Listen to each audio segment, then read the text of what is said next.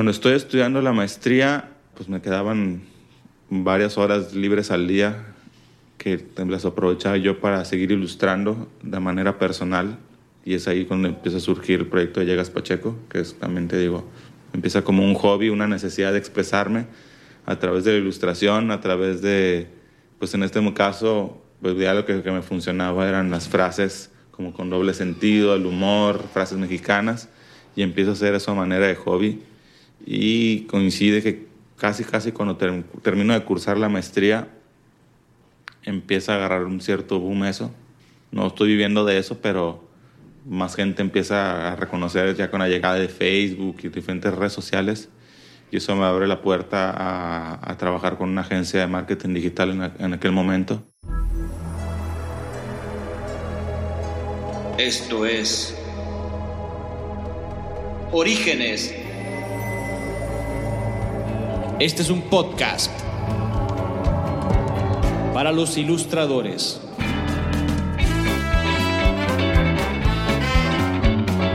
Hola, ¿qué tal? Yo me llamo Procopio Ramos Bauche y esto es Orígenes. Orígenes es un podcast donde vamos a escuchar a personas que se la están rifando o que se la quieren rifar. Orígenes te dará herramientas de emprendimiento donde vamos a entrevistar a personas de diferentes áreas, artistas, chefs o cualquier loco que quiera crear. Y lo haremos seriamente divertido.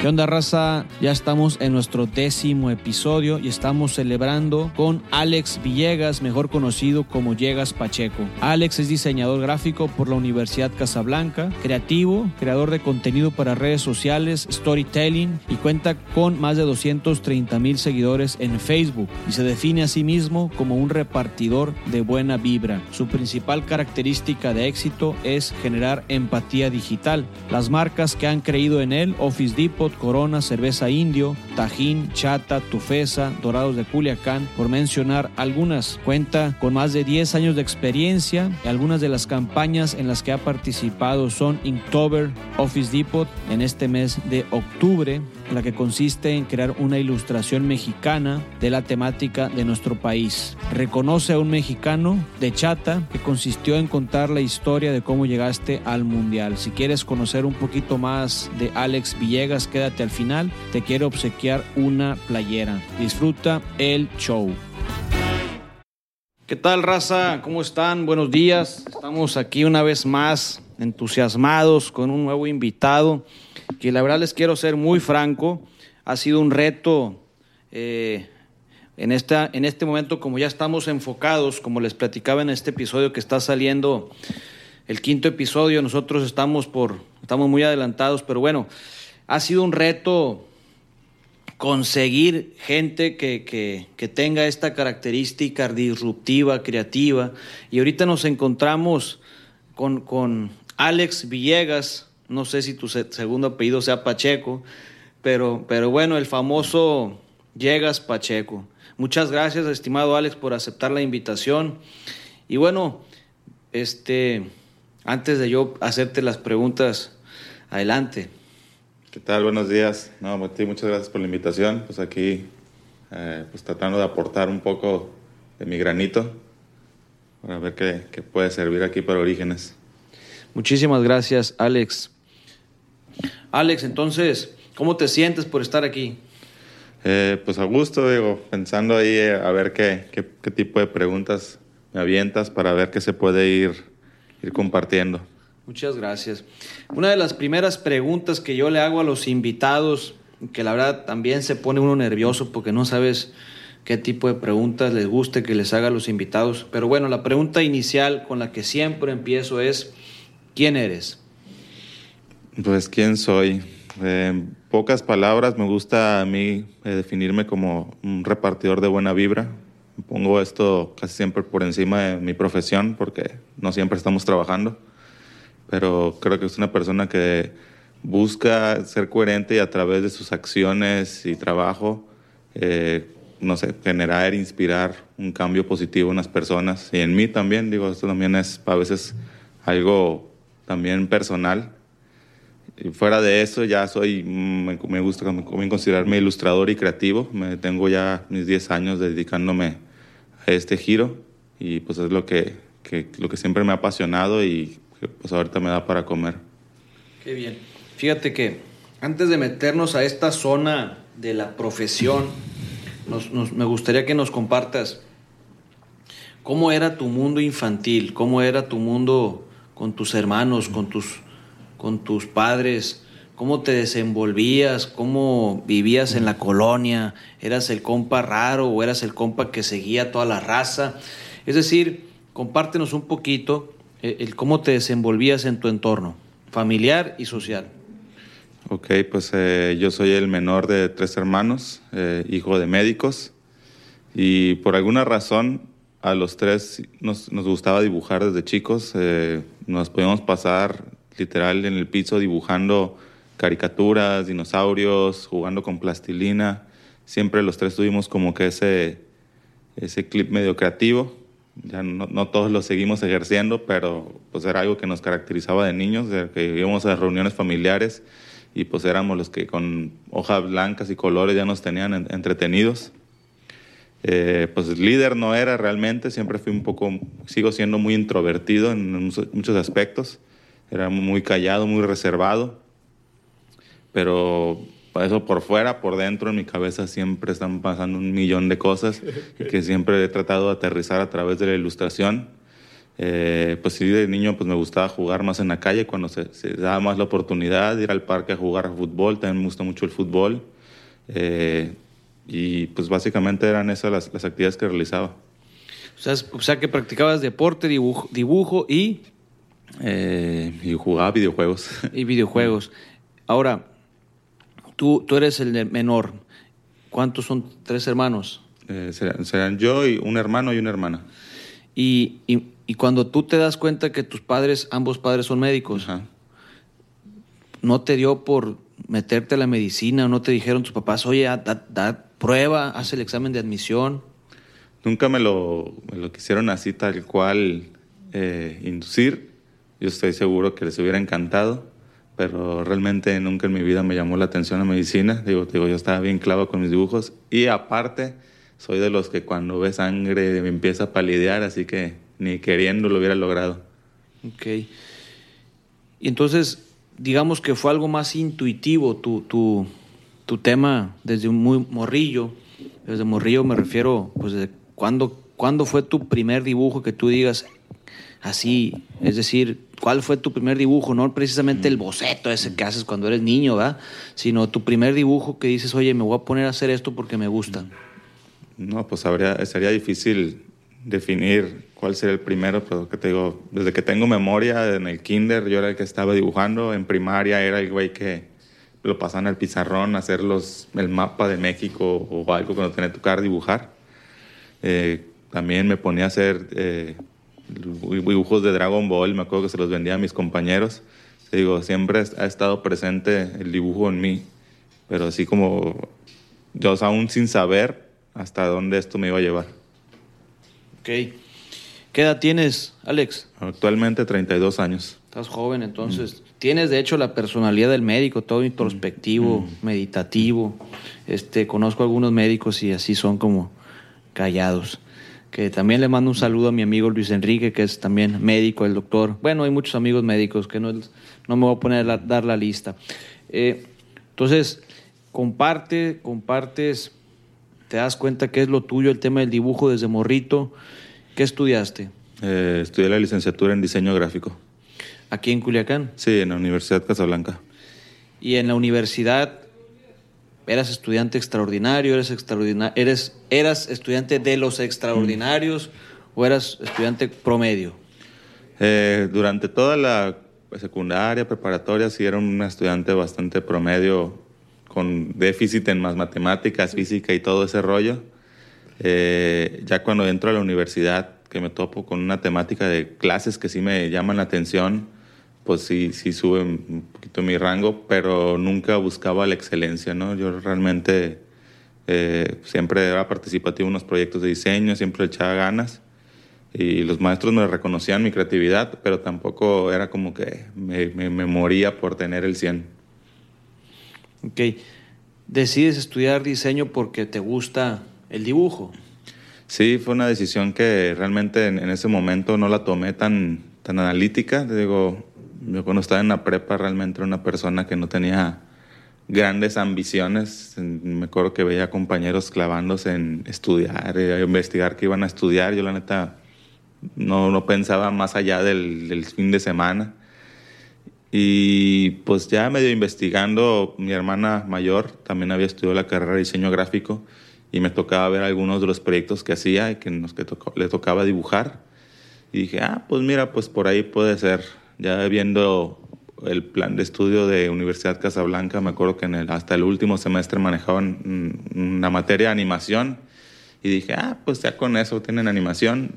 Escogí la carrera así sin analizar a grandes rasgos el panorama, sin saber realmente qué era el diseño gráfico. Pero ya una vez adentrado a la carrera, resultó que pues, no me arrepiento para nada de la decisión. Ok, entonces me, me, fui en un viaje ahorita mental que te quiero hacer la pregunta.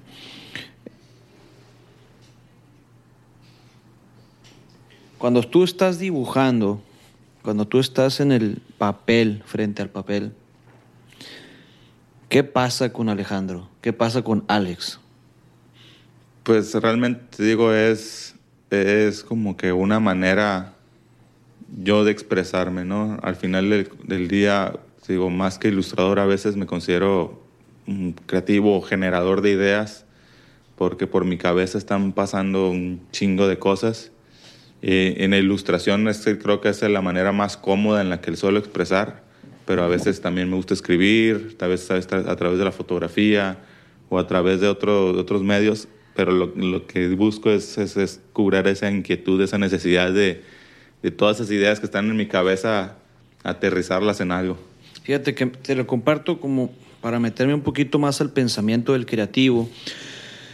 A mí me pasa que cuando escribo, el, el, mundo a mí se me olvida. Y cuando digo se me olvida, es como un estado presente, donde estoy solamente pensando en las ideas que voy a plasmar mientras estoy escribiendo. Y si alguien me interrumpe por fuera, sí, sí sucede que me emociona para bien o para mal, o puede ser un factor para apoyo, para, para una idea que traía en la cabeza atorada, pero es como una especie de clima, clímax, en el que me voy, en el que me desenvuelvo y soy.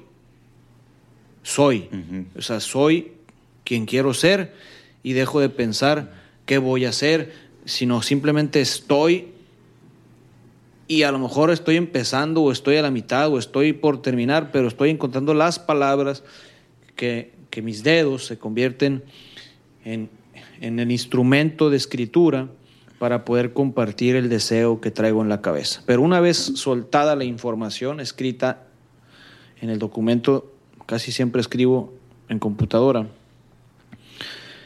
aunque la idea no me haya salido, como yo la traía en la cabeza, mm. ya la solté, pero, pero pasó una revolución interna in, in, en mí. A eso me refiero un poquito con la parte ilustrativa. Okay. ¿Qué te pasa a ti? Eh, pues también te digo, es como esta necesidad, no, no tanto de ver qué voy a lograr con esa ilustración, sino el hecho de simplemente plasmarla ya es como esta eh, este, satisfacción, ¿no? El hecho de no quedarte con la idea en la cabeza. Muchas veces me ha pasado que tengo un chingo de trabajo y se me ocurre una ilustración que no me va a generar ningún ingreso, no me va a generar ningún bien de ese tipo, pero es mi necesidad tener que, que, que expresarla, aunque sea que nadie la vaya a ver. Necesito tener, aterrizarla tal vez en algo físico, igual a veces cuando escribo o tuiteo, yo, yo, yo más que nada uso Twitter, y a veces me ocurren ideas y es como que esa necesidad de plasmarlo en algo y tal vez un tweet y ya es, es, como que cierta satisfacción. Ok, entonces te gradúas de la universidad, Ajá. te quedas aquí, participas en alguna asociación civil, ¿qué pasa en tu carrera? Eh, cuando yo estaba en la carrera, por medio de las prácticas, empiezo a trabajar en una agencia de publicidad eh, en Grane.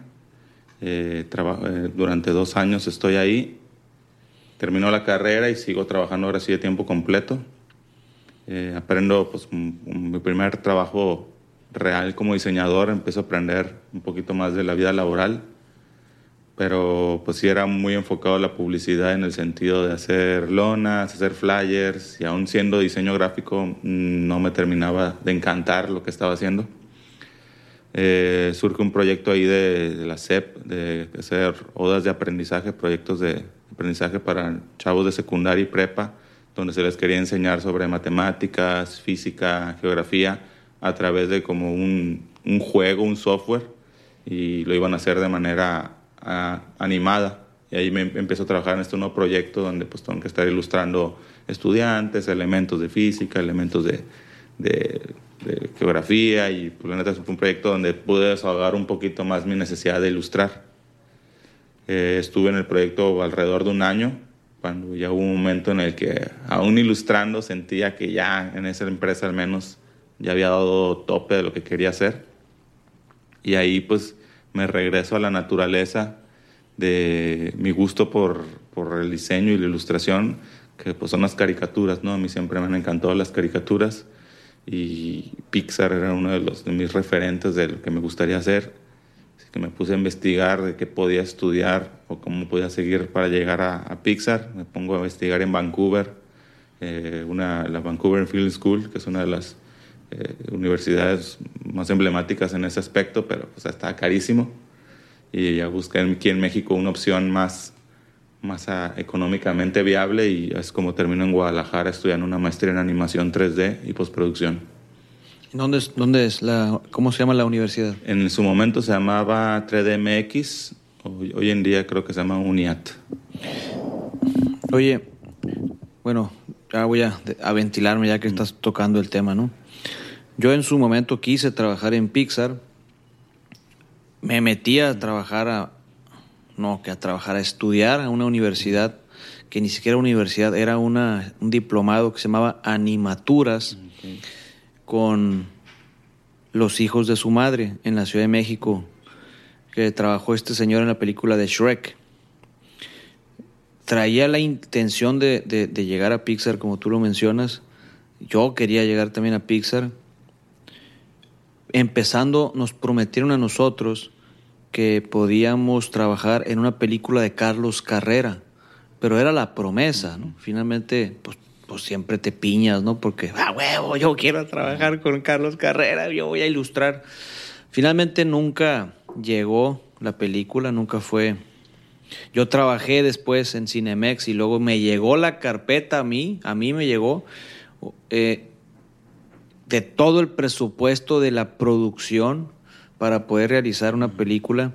Después de haber estudiado en la carrera, digo, en, después de haber estudiado en animaturas con, con un amigo, dos hijos de su madre, que no me acuerdo ahorita de su nombre. Y cuando termino, porque nunca terminé, o sea, cuando trunco el proceso, finalmente yo me di cuenta que para empezar yo no era, yo no era dibujante. O sea, yo quería ser dibujante, sueño con ser más bien dicho que lleguen a contar una historia mía ilustrada, pero yo nomás contarla. Entonces en esta parte yo, yo me estoy ventilando también.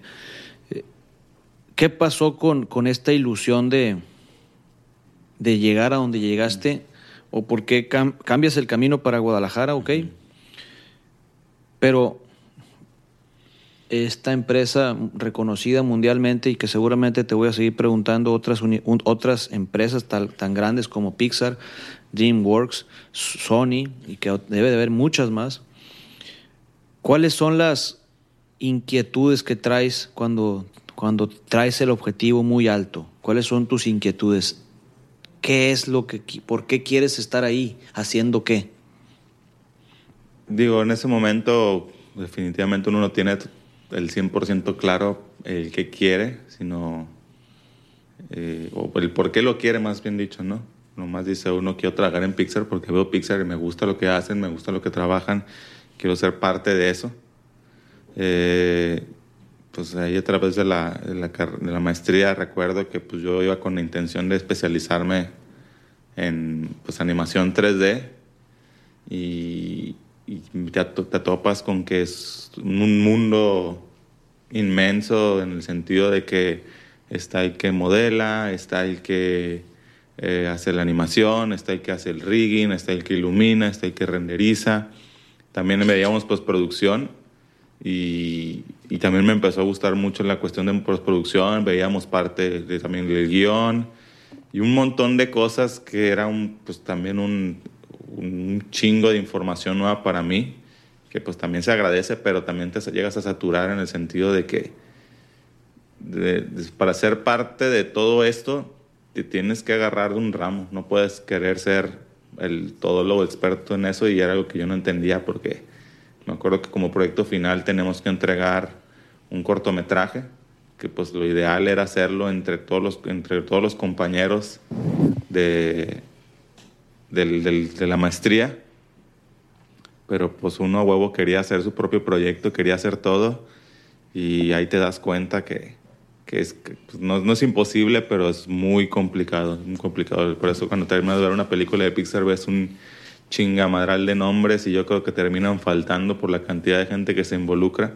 Hacer 30 segundos de animación a veces involucra a gente, de equipo de 10 personas y, y durante larga cantidad de tiempo, ¿no? Eso ya me empezó un poquito a desmotivar en el sentido de que yo, yo quería, no sé, tal vez en algún momento sacar mi propio cortometraje o algo así, pero pues tenía que entender que es un proyecto de más de más personas a, querer ser uno mismo y que está haciendo todo.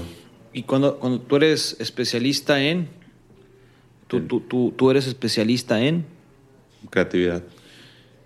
Más concreto es, ¿qué es la creatividad? En, en, el tema de la animación, pensando en ah. ese capítulo? Pues es que en ese, en, ese capítulo específicamente, pues te digo, a veces me gustaba más la postproducción, a veces me gustaba el, rollo del guion. Creo que el desarrollo de personajes era fue de las principales razones por la que quise estudiar también animación. Pues te digo, como ibas en una pizca de todo, pues también hasta le quería hacer al, al rigging, al de iluminar, pero en ese momento no, no tenía ya bien claro yo en la maestría, que, cuál, por cuál qué camino agarrar. Aquí en Culiacán, bueno, yo me acuerdo cuando estuve, estuve, aquí en Culiacán hay un compa que también traía la ilusión de hacer una película animada, eh, proveedor de, una empresa de Daffy, que, que, que lo que quiero llegar es, cuando llegaba a su oficina, el vato tenía y él y también la empresa de animaturas tenían toda la película contada en dibujitos, pero en dibujitos de, una octava hoja y chorro, un chingo de hojas en toda la pared. Estamos hablando de una pared, yo creo que de, no sé, güey, 8 por 8 no, 8 por 4 8 por 4 sí. Tu madre, decía yo, güey. Toda esta historia la están viendo en papel y luego yo trabajaba en 2D, estaba estudiando, perdón, 2D, que era dibujar a mano. Luego me acuerdo que hacíamos anatomía y luego la clase de 3D con, con la, con la computadora, que esa, que esa madre a mí nunca me gustó. Y, y, luego dibujar con las hojas estas de estarlas... Mm, no, no, me acuerdo cómo le dicen. Entonces, entonces sí, efectivamente estaba en todo, pero no estaba en nada también. Entonces tú te veías en dónde en esas, en esa, me imagino que allá, allá me refiero en esas empresas grandes, me imagino que los procesos deben de ser los mismos, ¿no? Nada más que con más dinero y más tecnología. Claro.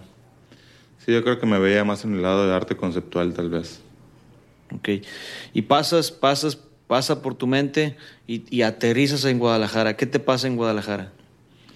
Para mí el cambiarme de ciudad, eh, lo digo, es un antes y un después en mi vida, en el sentido de que yo aquí en Culiacán pues tenía un estilo de vida muy cómodo, en el sentido de que pues tienes a tus amistades, tienes a tus contactos, novia, carro, familia, pues siempre pues es, es muy, muy, muy fácil manejarse durante ese, ese momento cuando tomo la decisión de irme a Guadalajara, pues es dejar todo eso para empezar casi casi desde cero. Y creo que eso me vino muy bien, en el sentido de que me empecé a ser un poquito más independiente, en el sentido de que empecé a conocer más gente con una mentalidad un poquito más acorde a lo que yo, yo, lo que yo quería o gente totalmente dispareja a lo que yo venía pensando, pero pues que te trae como ganaba conocimiento y pues empiezo a abrir más mi, mi, cabeza, mi horizonte. Eh, empiezo a, a, hacer cosas diferentes a las que estaba acostumbrado y eso siempre va a ser bienvenido para la creatividad. El tener más, más insights de dónde sacar ideas, pues te, te ayuda a nutrirte a ti, a crear cosas diferentes.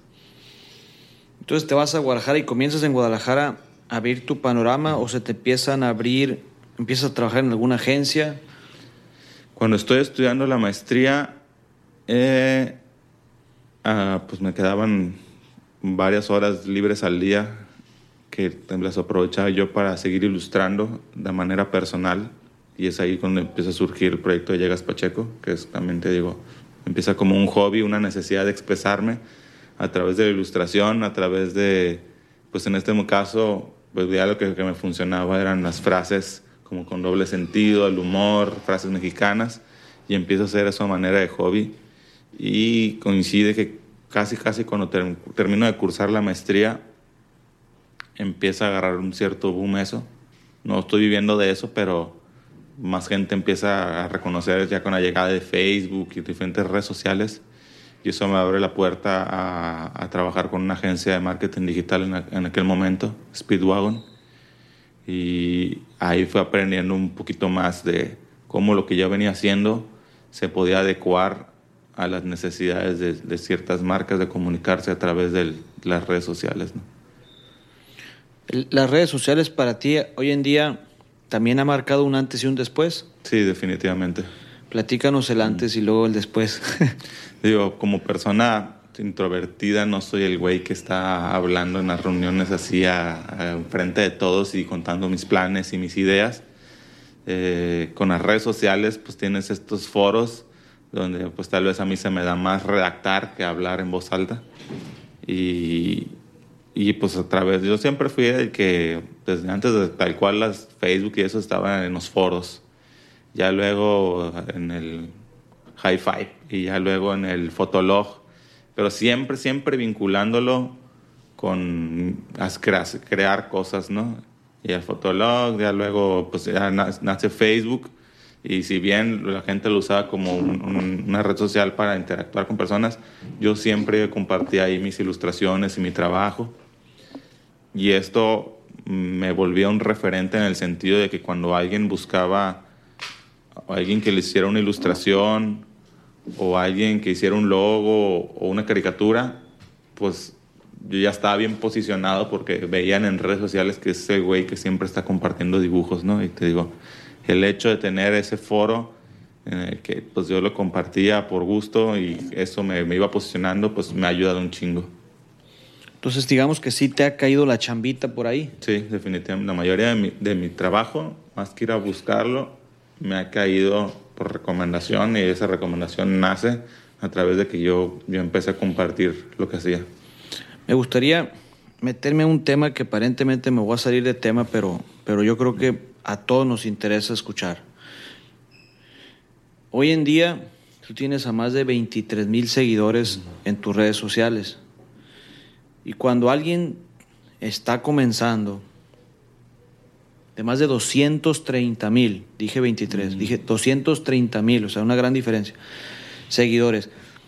¿Cómo, qué sucede empezando las redes sociales, empezando con 7 amigos, 15 amigos, 40 amigos, 100 amigos, 200 amigos, y de la noche a la mañana, o fue un proceso en el que empezaste a crecer de una manera exponencial, o siempre tu crecimiento en las redes sociales fue paulatino?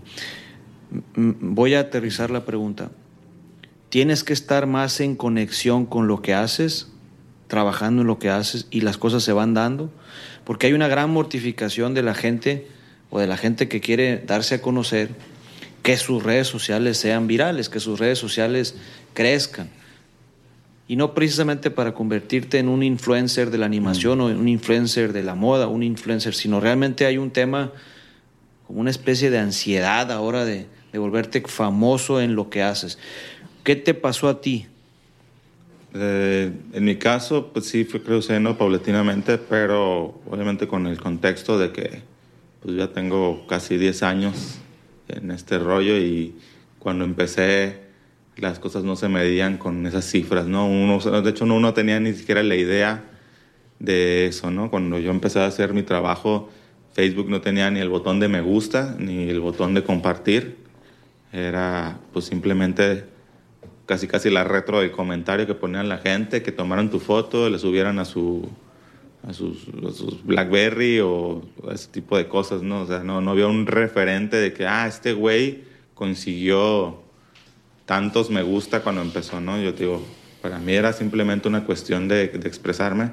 Ya pues se iba evolucionando las redes sociales y ya luego empezaron a ver estadísticas y ya luego empezaba a ver la gente que, güey, te empieza a seguir tanta gente, te compartieron en este lado y ya ahí cambia un poquito el panorama.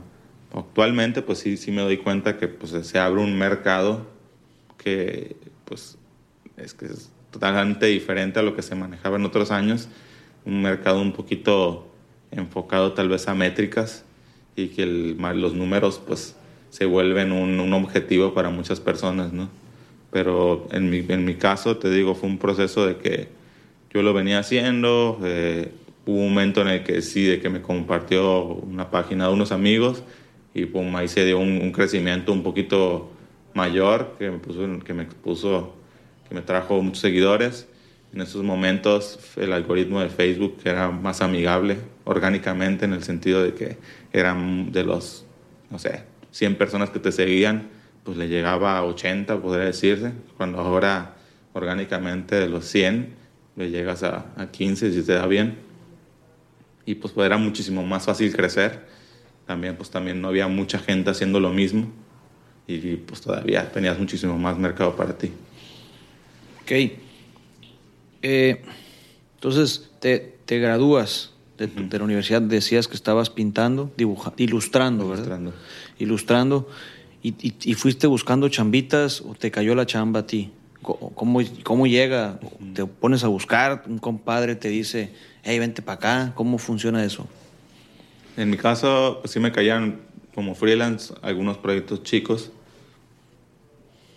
a veces marcas como el Palomar de los Pobres, me acuerdo que llegué a colaborar con ellos en alguna ocasión, pero fue hasta que se acerca esta persona, Gustavo Murillo, que también es culichi, me invita a ser parte de su, de su, agencia, como en ese momento como diseñador gráfico, porque veía que lo que estaba haciendo con Llegas Pacheco le, le hacía match con lo que quería ofrecer a las marcas y empiezo así trabajando en, su agencia, donde que estuve alrededor de tres años, ya en la parte final como director creativo, donde te digo, les aprendí un chingo. Eh, la neta, siempre fue un ambiente laboral, pues, o sea, en el sentido de que era bastante joven, me tenía mi edad, y pues él, mi jefe y pues todo el equipo de trabajo éramos más jóvenes para abajo, y eso pues te trae como que una nueva forma de hacer las cosas, ¿no?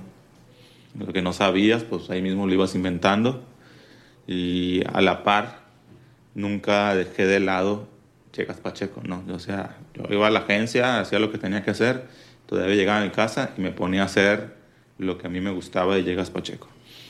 ¿Tus herramientas cuáles son? O sea, ¿es, ¿es, a mano o utilizas alguna herramienta específica de diseño que seas muy bueno para uno en concreto?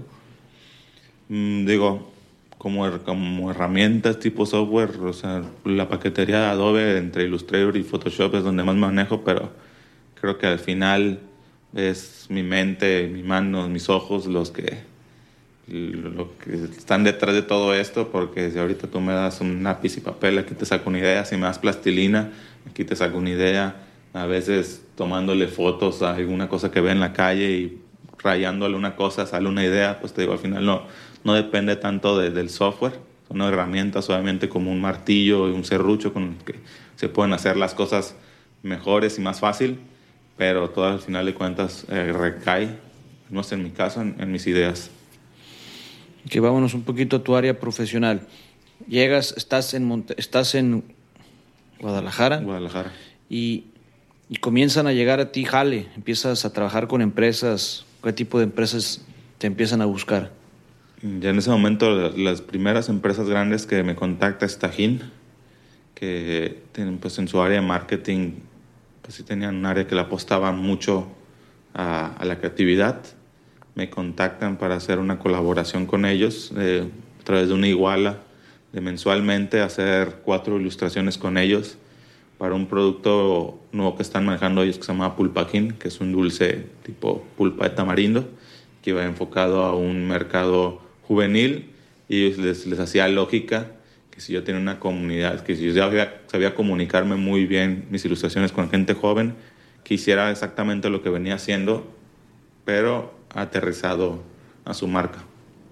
Fue una de las primeras marcas con las que, que colaboré, con las que colaboré y estuve trabajando eh, pues gran parte, como alrededor de cuatro años.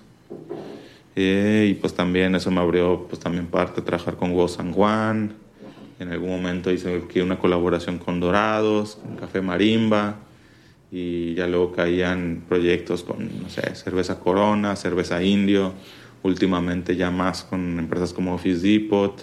Eh, Tom Chata también ha hecho otro tipo de proyectos. ¿Todo esto lo estabas haciendo independiente o trabajando en alguna agencia? Todo esto de manera independiente. O sea que ya prácticamente estabas caminando, viviendo de, Llegas Pacheco, de tu marca.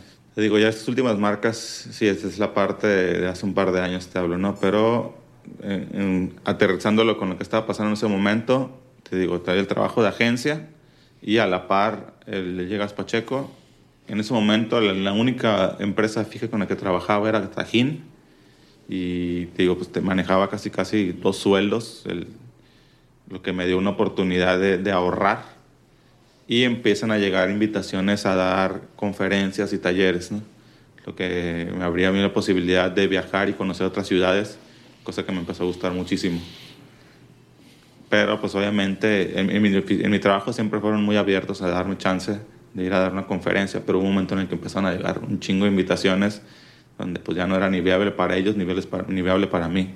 Fue ahí donde empiezo a tomar la decisión de que eh, pues tal, no sé cuánto vaya a durar esto Llegas Pacheco, no sé cuánto me sigan pagando, invitando a viajar. Dije, mejor pues aprovecho este momento que tengo y ahí fue cuando tomé la decisión de renunciar a mi trabajo de oficina. Eh, pues ya teniendo un cliente fijo que es el Tajín, como para decir, pues tengo el margen de que con este cliente puedo seguir pagando mis deudas. Lo más para es buscar más.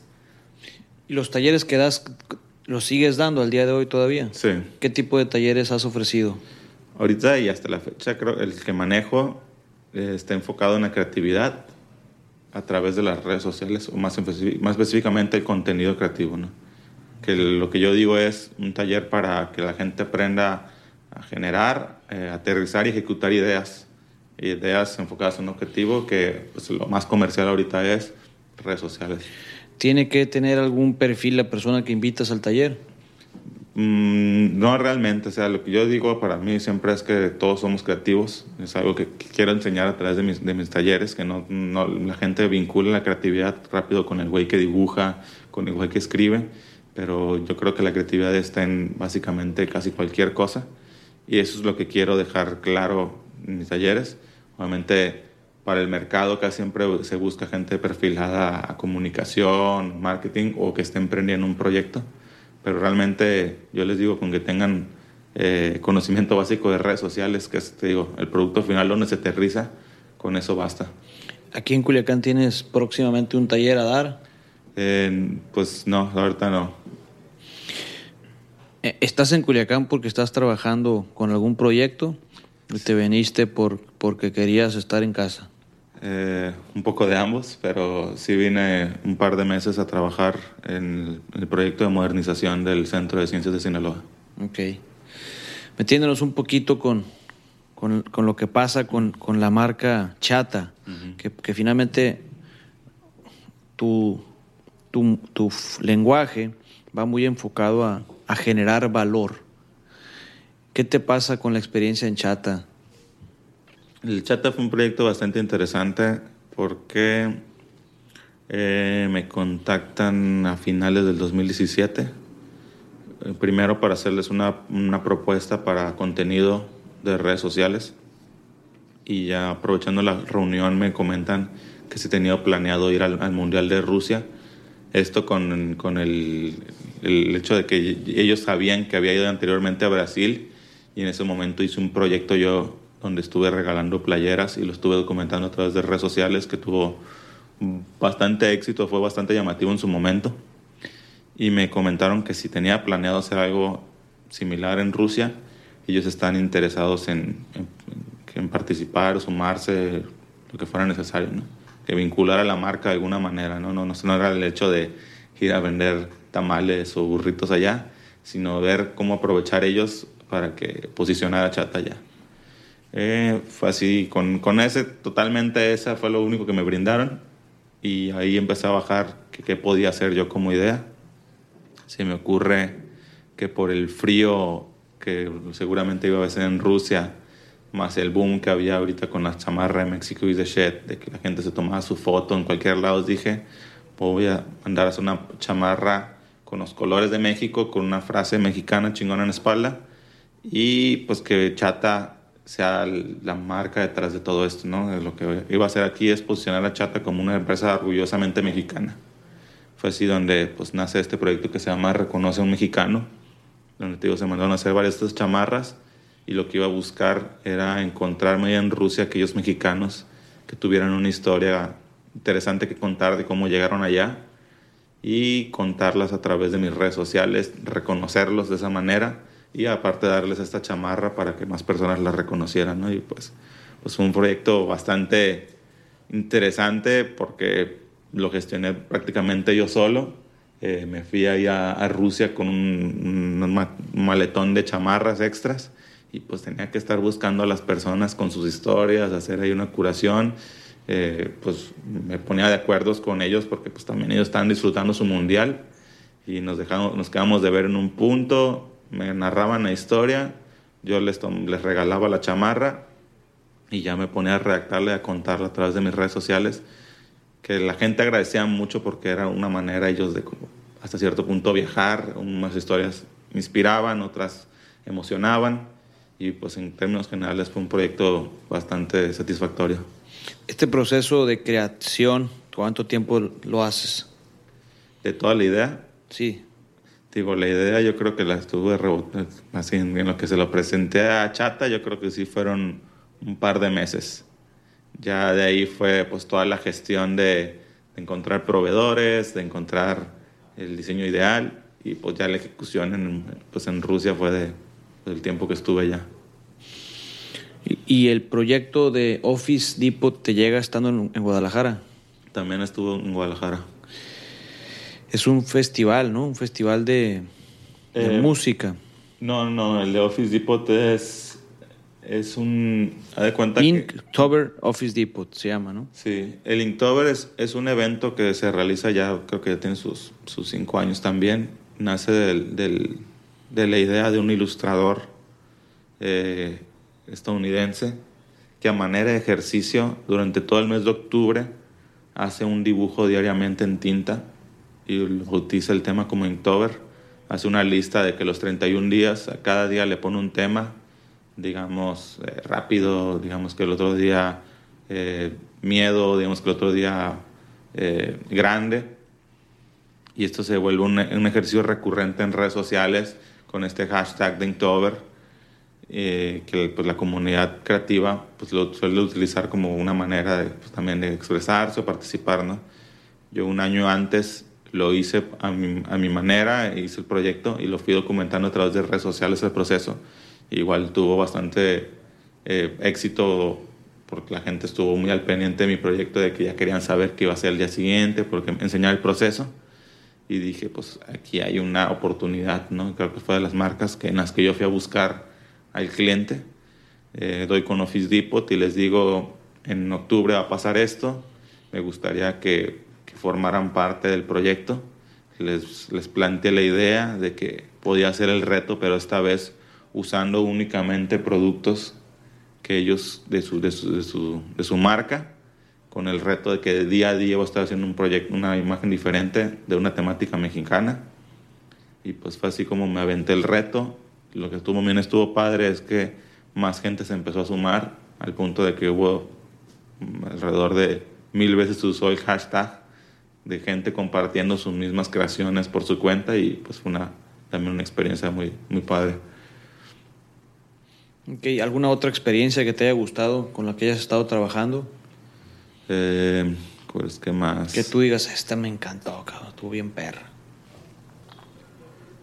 Mm, por ejemplo, ahorita eh, también he estado colaborando con, con Cerveza Indio, eh, donde me invitan a ser parte de la campaña que tienen ahorita en sus etiquetas, donde en las etiquetas están eh, mostrando los, los, pueblos mágicos. Y pues ahí somos un grupo de un chingo de ilustradores que nos, nos encargamos de, de, darle imagen a estas etiquetas. En mi caso me tocó diseñarle de tequila y tequisquiapan.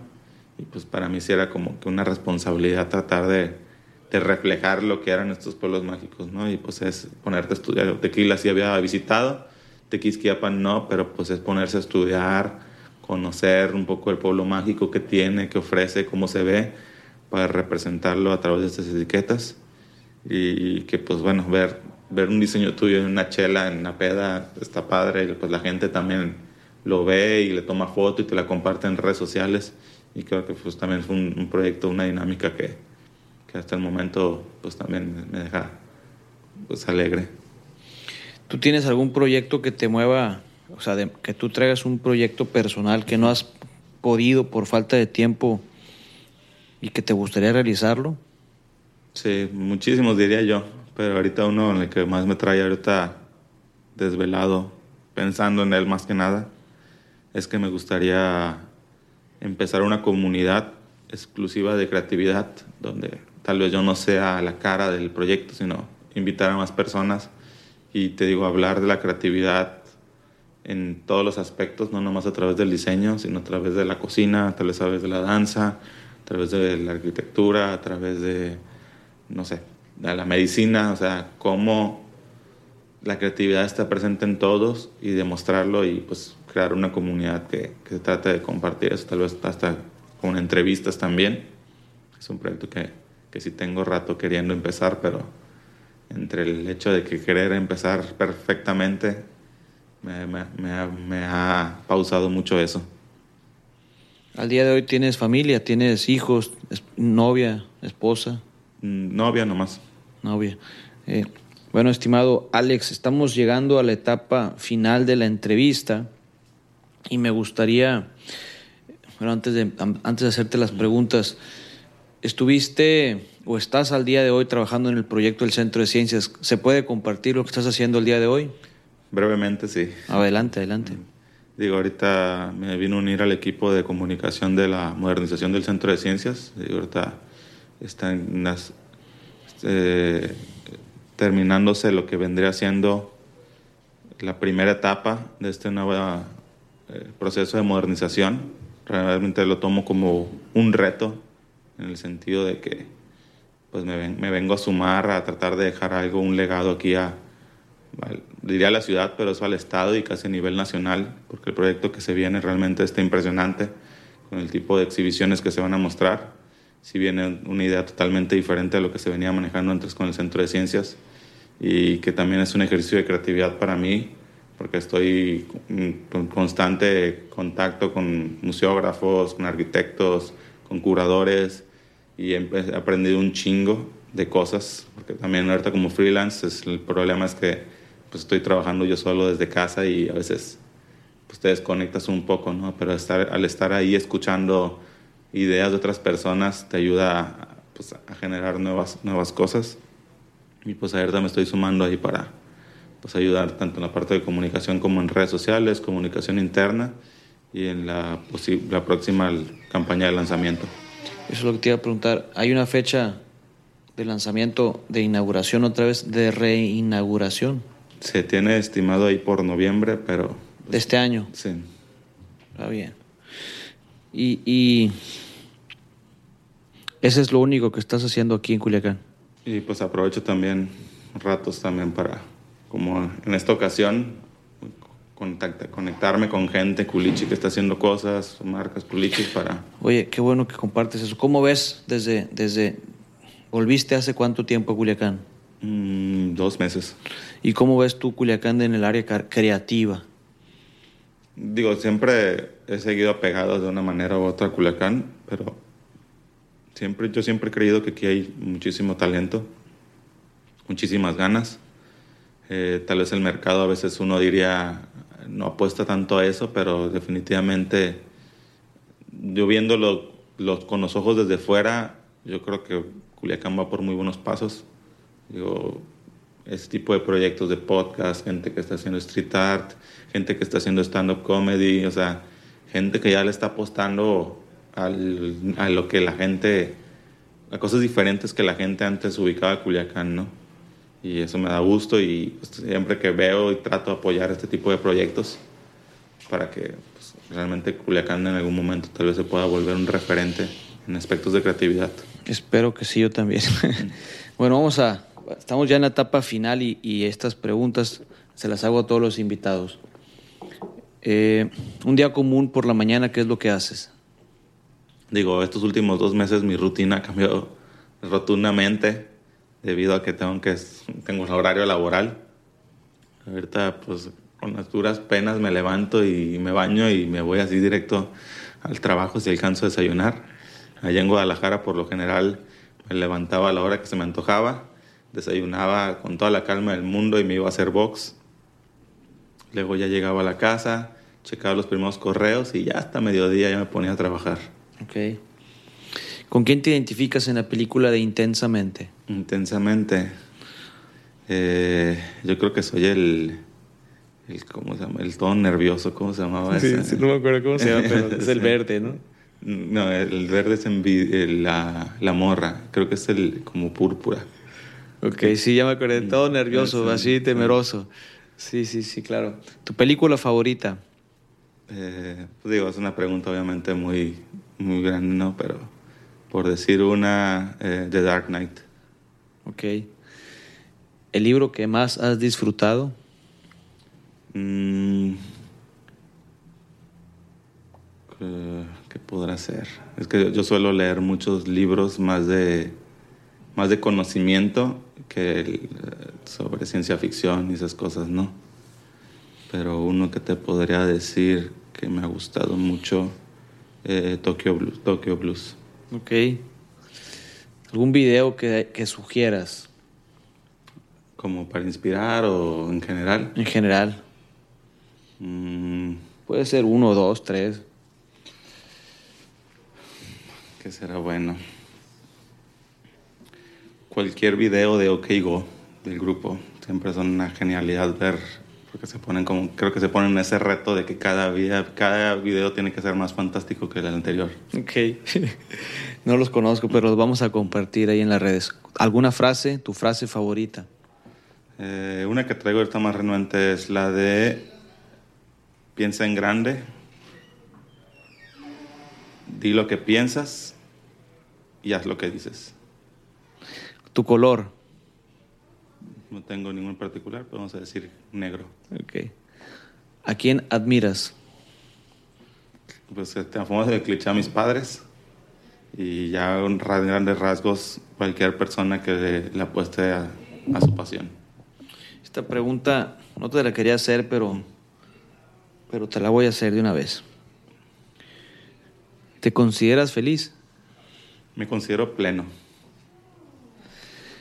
¿Coleccionas algo? Recuerdos. Si volviera a vivir una persona, ¿quién sería? ¿Qué harías y qué le preguntarías? Bruce Lee. Siempre se me hace que Bruce Lee era un güey, más allá de las artes marciales, que le giraba el coco a nivel filosófico muy cabrón. Y si le invitara, no creo que me acepte una chela, se me figura que no tome cabrón, pero mínimo ahí sentarnos un día a rebotar ideas. Ok. Ya para terminar, esta es la última pregunta. Una palabra con la que quisieras terminar. Empatía. Estimado Alex, pues muchísimas gracias por haber aceptado la invitación. Estoy muy satisfecho y nos vemos en el próximo episodio. Hasta pronto.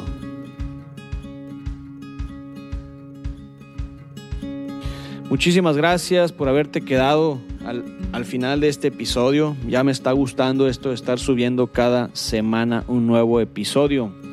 Si te, has escucha, si te ha gustado escuchar a Llegas Pacheco, pues él te quiere obsequiar una playera. Para tener más información, sigue nuestra cuenta de Instagram de Orígenes Podcast. Ahí te daré todos los detalles. Si quieres encontrar las redes sociales de Alex Villegas, síguelo en Instagram, Facebook o Twitter como Alex Villegas. Si te gustó el episodio y crees que le pueda ser útil a alguien que le guste la ilustración, el diseño o simplemente a un compa creativo, compárteselo. Seguramente por el simple hecho de que se lo hayas mandado tú, probablemente le guste o lo escuche y te dé su retroalimentación positiva. Recuerda que todavía hay mucha gente que no sabe lo que es un podcast y le puedes compartir el episodio para que le interese conocer qué es podcast y hay mucha información muy muy valiosa. En este mes de noviembre es el primer festival del podcast en Monterrey. Para más información entra a la página de mentes.mx diagonal festival. Me despido, su gran amigo Procopio Ramos Bauche. Nos vemos en nuestro próximo show.